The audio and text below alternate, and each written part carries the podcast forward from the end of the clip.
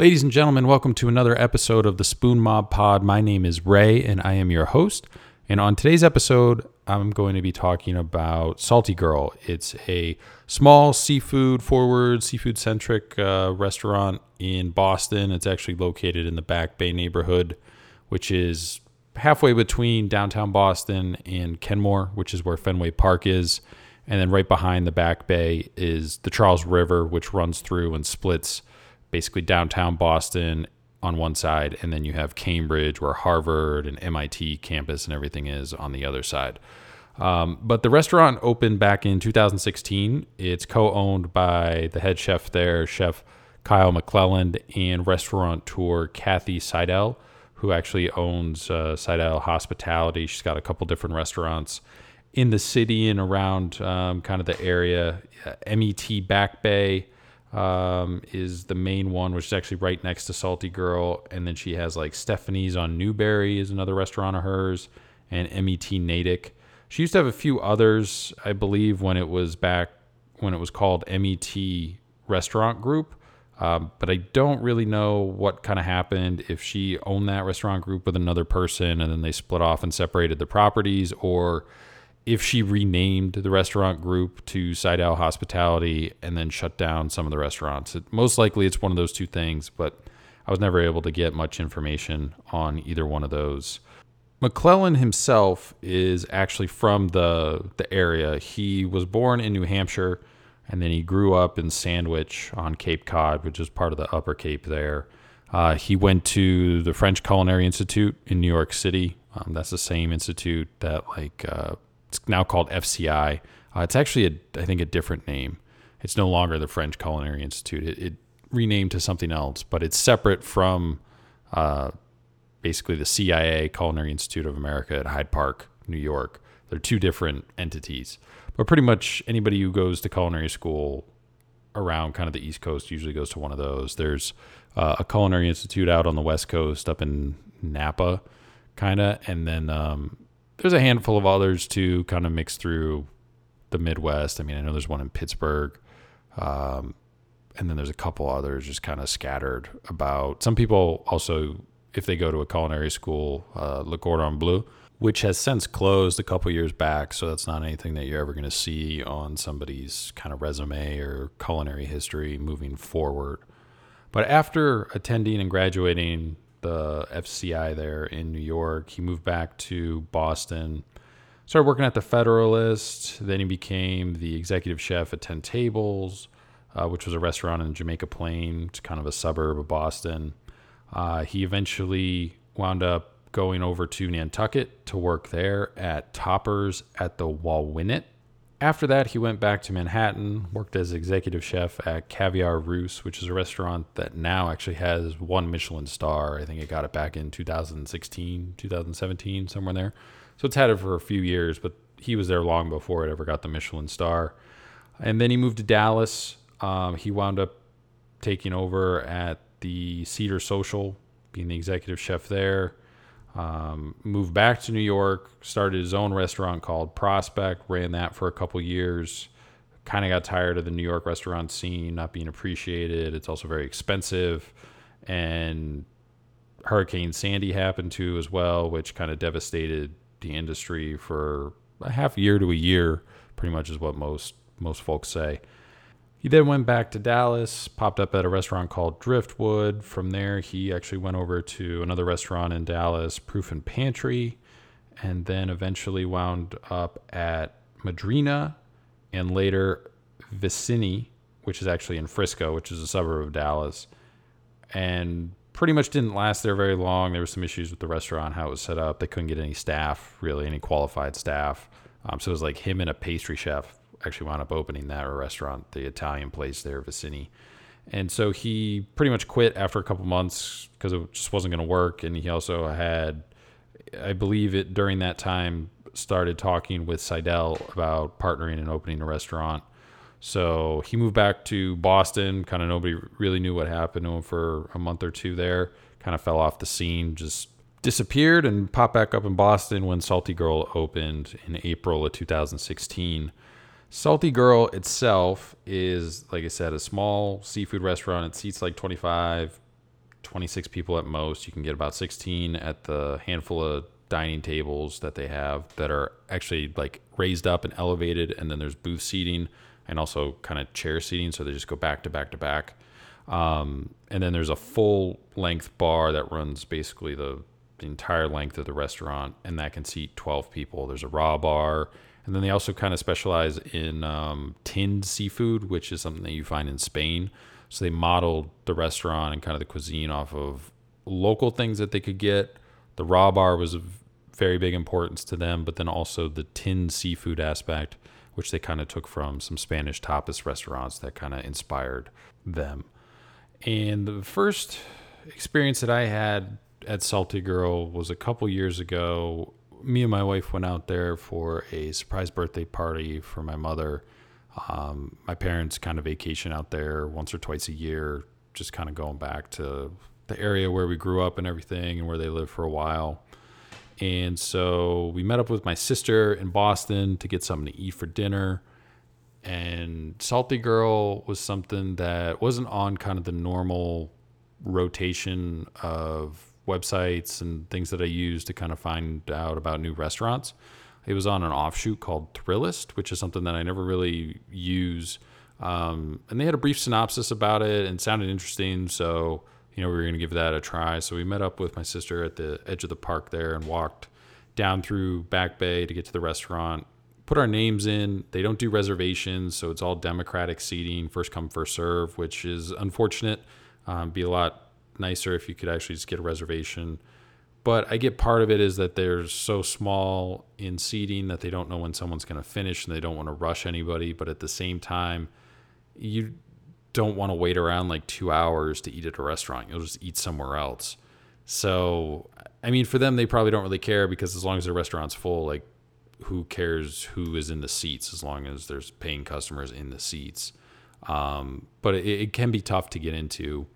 So we wound up putting our names in. Uh, we went to a Italian restaurant bar area, um, kind of around the corner, and sat there, had a couple drinks. It was probably about an hour, hour and 20 minutes maybe that we waited, and then we called to check and see like you know how much longer it was going to be. They didn't really know. Um, they said like maybe 10 to 15 minutes there was a table finishing up and we were next on the wait list.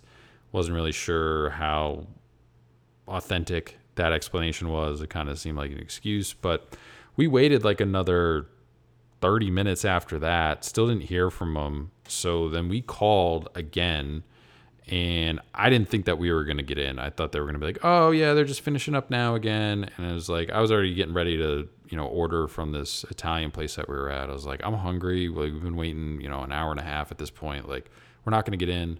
I don't want to, you know, wait for 2 hours. Like that's ridiculous." But Katie wound up calling them. They said our table was almost ready to come on down. So we headed over to the restaurant and we're finally seated. But it was an hour and 45 minute wait. And this was on, I mean, I think it was like a Thursday night in Boston. Um, so it's not like even like there was a whole bunch of people out and about, like going to restaurants or anything like that. But we finally got seated.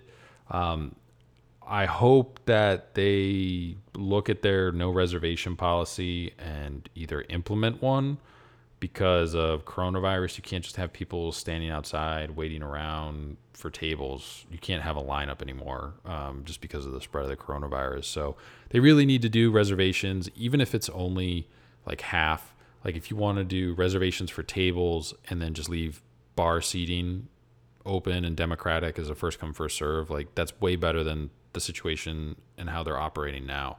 It just doesn't make sense when it's 2020 to not have the ability to get a reservation at a restaurant that you want to eat at.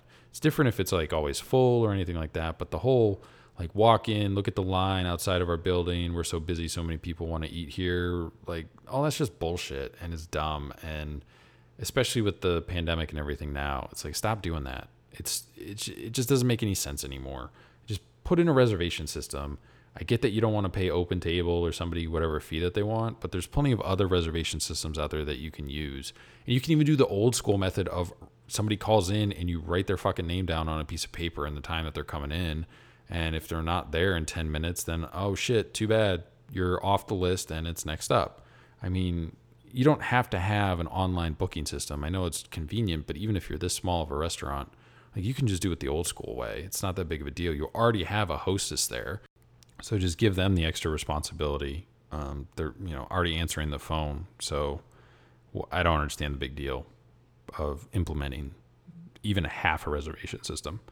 But the restaurant itself is small. It's probably the size of like a one bedroom apartment. I mean, you have the four booths back to back to back, just running down the right side of the restaurant. On the left side is the raw bar um, and the bar area that runs pretty much the full length. And the kitchen is in the back behind closed doors. The restrooms are behind the last booth, in between that and the kitchen, just kind of on the right hand side is where the restrooms were.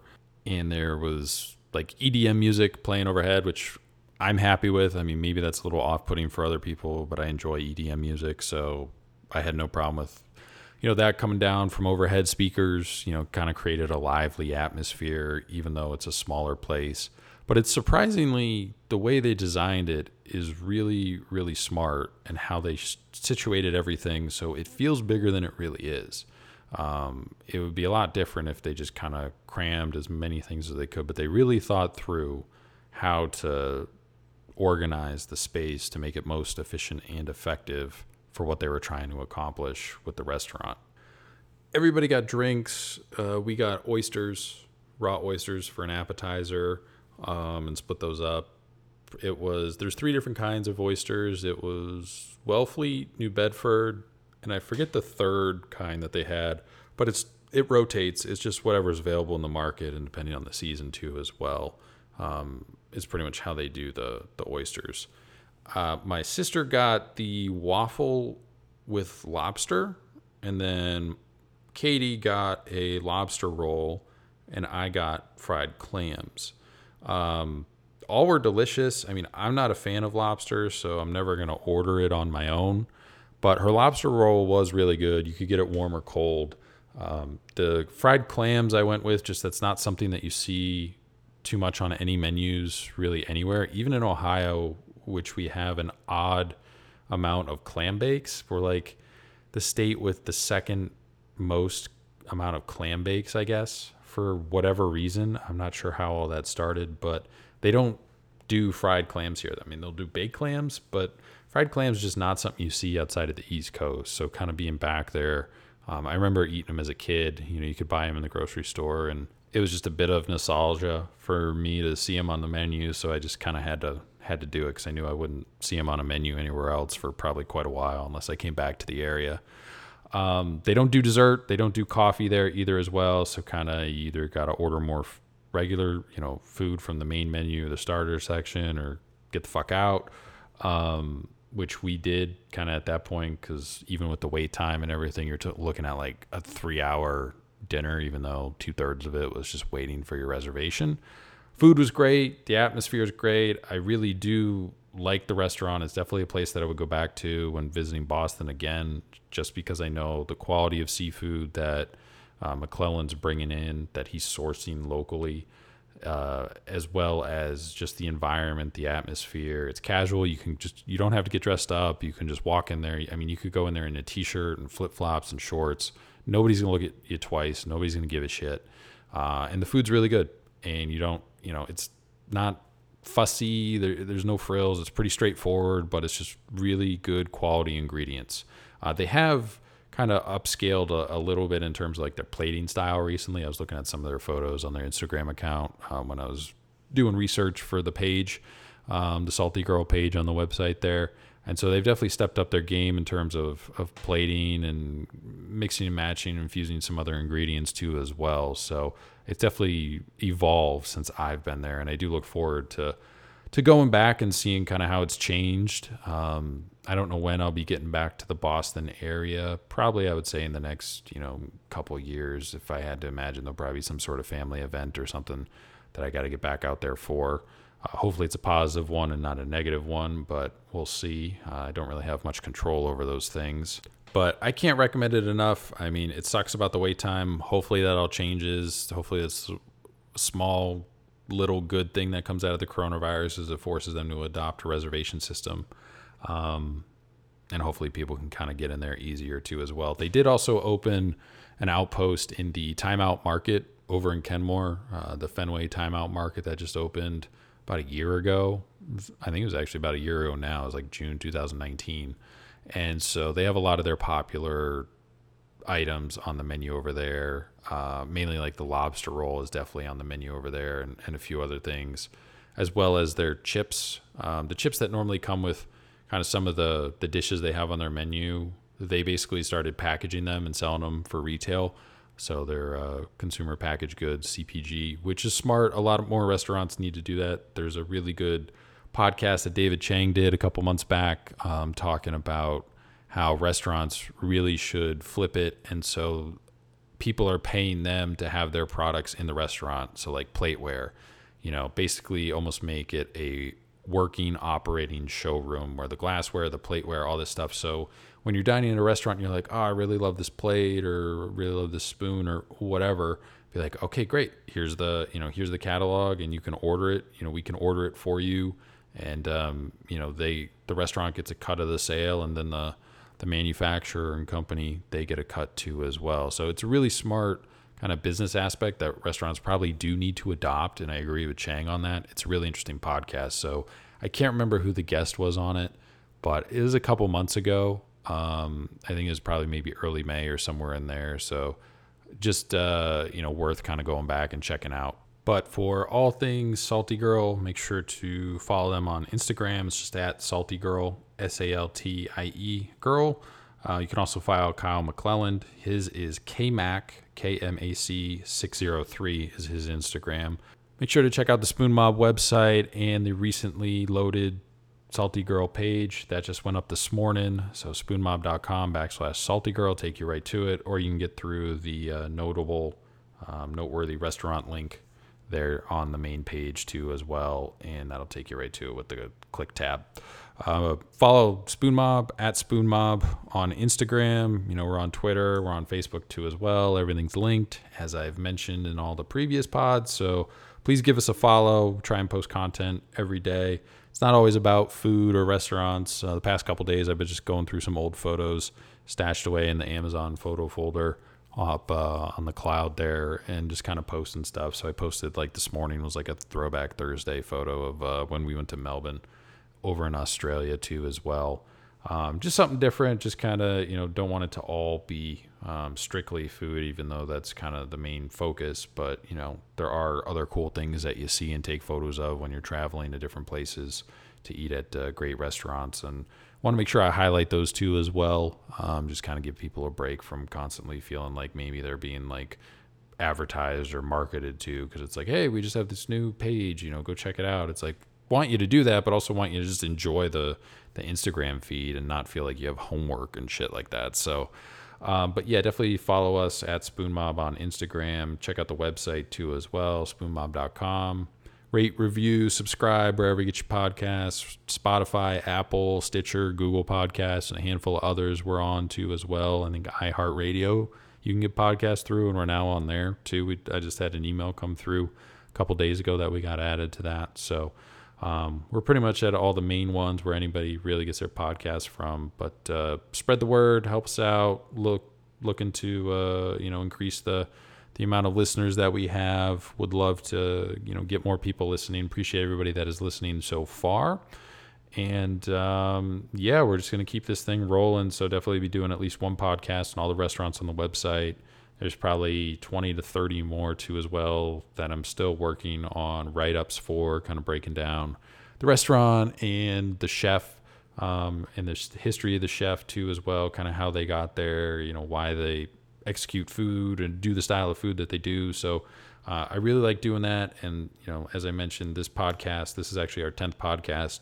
Um, this is meant to complement the website. They go hand in hand. So if you don't feel like reading, you know, a 15 you know minute article that we kind of wrote up and, and put on the website on your phone, you can consume this 15, 20 minute podcast and get most of the same information. And really the point is to highlight all these great restaurants that yes some are michelin starred and they have james beard award winning chefs but there's also places that are fantastic that don't have any of those accolades and maybe they're just a, a really good restaurant in their city but they're doing wonderful things that never get highlighted so want to highlight those places that I've been to and experienced, and I think that are worth experiencing for other people when they get to travel to these places whenever travel resumes, and that it'll be an experience of value for them. So. Uh, if you have any recommendations on you know restaurants that I should check out or anything, feel free to submit that uh, spoonmob at yahoo.com or through the website on the contact page. You can submit feedbacks, questions, comments, recommendations. Love to hear any feedback from listeners out there uh, too as well. But um, that's it for the pod on Saltie Girl. I don't know what one I'm gonna be doing next. Um, definitely, we'll still be putting out the the food news um, this weekend here. And uh, just look forward to everyone checking that out too as well. There's a lot of food news. That one's going to be a bit lengthy. I think that one might actually push like 90 minutes. Um, a lot of food news across the U.S. this week with all the changes in coronavirus restrictions and social distancing restrictions in a handful of states. Um, so yeah, so strap in for that one. Look for that. That'll be upcoming. Uh, I think might get recorded tomorrow. I think that'll get recorded on Friday. I will be doing that one and uh, getting that out there. And then we'll be going to, to once a week. Been uploading a bunch this week. Just wanted to get some content out there for everybody who's listening. Um, that way, you know, you're not just, oh, cool, I found this new podcast and there's one episode and it's 15 minutes long. And that's kind of a bummer, and you don't really get a feel for what we're doing. And, and the podcast will continue to get better over time, too, as well as I get better talking into a microphone. It's just something I'm not, you know, super familiar with. I know uh, sometimes it can probably be a little bit rough with the likes and ands and buts and stuff like that and transitions and whatnot. I fully aware of it. I go back and listen to every episode and try and make sure that uh, I correct things that might be a bit annoying to listeners or feel a little bit repetitive or stuff like that too as well. So, um, but appreciate everyone listening. And until the next episode, stay safe out there and we'll talk to you guys soon.